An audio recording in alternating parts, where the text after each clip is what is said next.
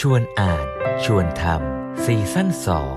ตามรอยอริยวินัย ว่าเราเราอยากจะเป็นหมออย่างเงี้ยเราศรัทธาเรารู้สึกว่าเฮ้ยเราชอบอาจารย์พลอย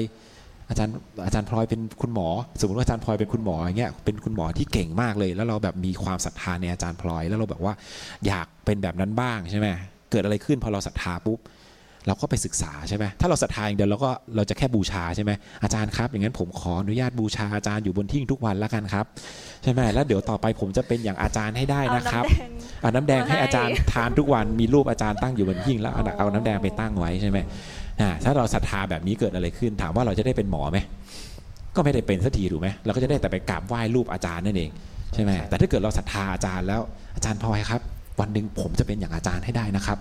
อาจารย์เป็นกำลังใจให้ผมด้วยนะครับ อาจารย์ศึกษายังไงบ้างครับอ่าใช่ไหมเราเริ่มค้นคว้าแล้วนะศรัทธาอย่างเงี้ยมันจะนำไปสู่ปัญญาอ่าเราก็จะสร้างความอันนั้นอะสร้างความดีงามอันนั้นให้เกิดขึ้นกับตัวเราเอง พอเราเป็นอย่างอาจารย์พลอยได้แล้ว เราก็ไม่ต้องอาศัยศรัทธาแล้วอ่าผมเข้าใจแล้วครับที่อาจารย์สอนผมทุกอย่างอ่ามันเพราะอย่างนี้นี่เองอ่าใช่ไหมนี่เอง แค่นี้เองครับ เรื่องศรัทธากับปัญญา อยู่ในโลกเนี่ยเราต้องมองทุกอย่างให้ดี มองในแง่ที่เป็นประโยชน์กับชีวิต เรียกว่าโยนิโสมนสิการมีอยู่ 2 อย่าง มีอยู่ 2 อย่างด้วยกันมีอะไรบ้างโยนิโสโยนิโสมนสิการมี 2 อย่างนะ อย่างแรกคือมองตามความเป็นจริง คือมองตามเหตุปัจจัยจริง ๆ เลยว่าเฮ้ยว่ามันเป็นยังไง A A บวก B เท่ากับ C อย่างเงี้ยอะเหตุการณ์เหตุมันเป็นอย่างนั้น เหตุปัจจัยเป็นอย่างนี้ผลต้องเป็นอย่างนี้ อันนี้คือมองตามความเป็นจริง ดังนั้นเวลาจะวิเคราะห์อะไรก็ตามจะวิเคราะห์สถานการณ์อะไรก็ตาม เราต้องมองตามความเป็นจริง ไม่ใช่มองในแง่ดี แต่พอเรามองเรารู้แล้วว่าความเป็นจริงเป็นอย่างเงี้ย step ที่ 2 คือ เวลาเรามองเกี่ยวกับประโยชน์ เราต้องมองในแง่ดี มองให้มันเป็นประโยชน์แก่ชีวิตให้ได้ หรือว่ามองยังไงก็ได้ให้ชีวิตเราได้ประโยชน์จากมันให้ได้อ่านะต่างกันนะต่างกัน ใช่ไหมอย่างสมมติว่าเราบอกว่าเราเรามองชีวิตเนี่ยบอกว่าทุกคนเนี่ยเกิดแก่เจ็บตายเป็นเรื่องธรรมดาทุกวันทุกทุกคนเราต้องตายแน่นอนใช่ไหมถ้าเรามองตามความเป็นจริงคือแน่นอน everybody ตายหลวงพี่ตายผมตายอาจารย์พลอยตาย ทุกคนบนโลกนี้ตายหมดแต่ถ้าเกิดเรามองไม่เป็นเราก็จะมองความตายเป็นความเศร้าส้อย ใช่ไหมเราก็เลยต้องไปมองอย่างที่สองเสริมขึ้นมา ก็คือมองให้ได้ประโยชน์จากความตายใช่ไหมเออใช่ไหมเฮ้ยในเมื่อเราจะตายพรุ่งนี้เราไม่รู้จะตายเมื่อไหร่เราก็ต้องทำวันนี้ที่ดีที่สุดใช่ไหมแล้วเราก็ต้องเตรียมพร้อมจิตใจให้พร้อมยินยอมยอมรับกับความตายในอนาคตที่มันจะมาถึงด้วยนะอ่าเราก็ต้องรู้ว่าอ๋อเหตุปัจจัยเฮ้ยเราตายไปแล้วเราจะเป็นยังไงต่อไป เราต้องเตรียมพร้อมยังไงบ้างต้องสร้างบุญกุศลไว้นะอ่าเราก็จะทำชีวิตเราให้ดีขึ้นในปัจจุบันได้แล้วก็ต้องมองทั้งสองด้านพร้อมๆกันนะครับ พ่อก็ยกตัวอย่างอันหนึ่งที่สำคัญก็คือเรื่องของสุขภาพเหมือนกัน ว่าถ้าเกิดสมมติเราเกิดเป็นโรคขึ้นมาอย่างเงี้ยเราจะทํำยังไงนะครับ ท่านก็บอกว่าเนี่ยอย่างที่หนึ่งเรามองว่ามันเป็นกำไรชีวิตนะ เราได้ประสบพบเจอสิ่งหลาย ๆ อย่างที่คนอื่นไม่มีโอกาสได้เจอ เราฟังเองเราก็แบบ เราคงไม่ยินดีเท่าไหร่ใช่ไหมถ้าเป็นเราเราก็คงไม่ยินดีเท่าไหร่แต่ถ้าเกิดเรามองถ้าเรามองในฐานะถ้าแบบเรามองหลวงพ่อเป็นตัวอย่างหลวงพ่อมองว่าถ้าเกิดมันเป็นกำไรชีวิตจริงๆอะเฮ้ยถ้าเราแบบเราไม่ได้รู้หรอกถ้าเราไม่เคยเป็นโรคเนี่ยคนอื่นเป็นเราก็ไม่ไม่มีใครเขาเขาเข้าใจเราหรอกเออแต่พอเราเป็นอะเราเข้าใจหมดเลยนะว่าทุกคนรู้สึกยังไงเงี้ยคนป่วยเขารู้สึกยังไงเออใช่ไหมเราก็จะมองเห็นโลกได้ชัดขึ้น เราก็จะเข้าใจผู้อื่นได้มากขึ้น มีความเห็นจกเห็นอกเห็นใจมากขึ้นนะครับ อย่างที่สอง ได้ทดสอบความเข้มแข็งของตัวเอง ว่าจิตใจเจออุปสรรคเราสู้ได้ไหมอย่างที่สามถ้าขนาดนี้แล้วยังไม่หวั่นไหว จิตใจยังเข้มแข็งเหมือนเดิม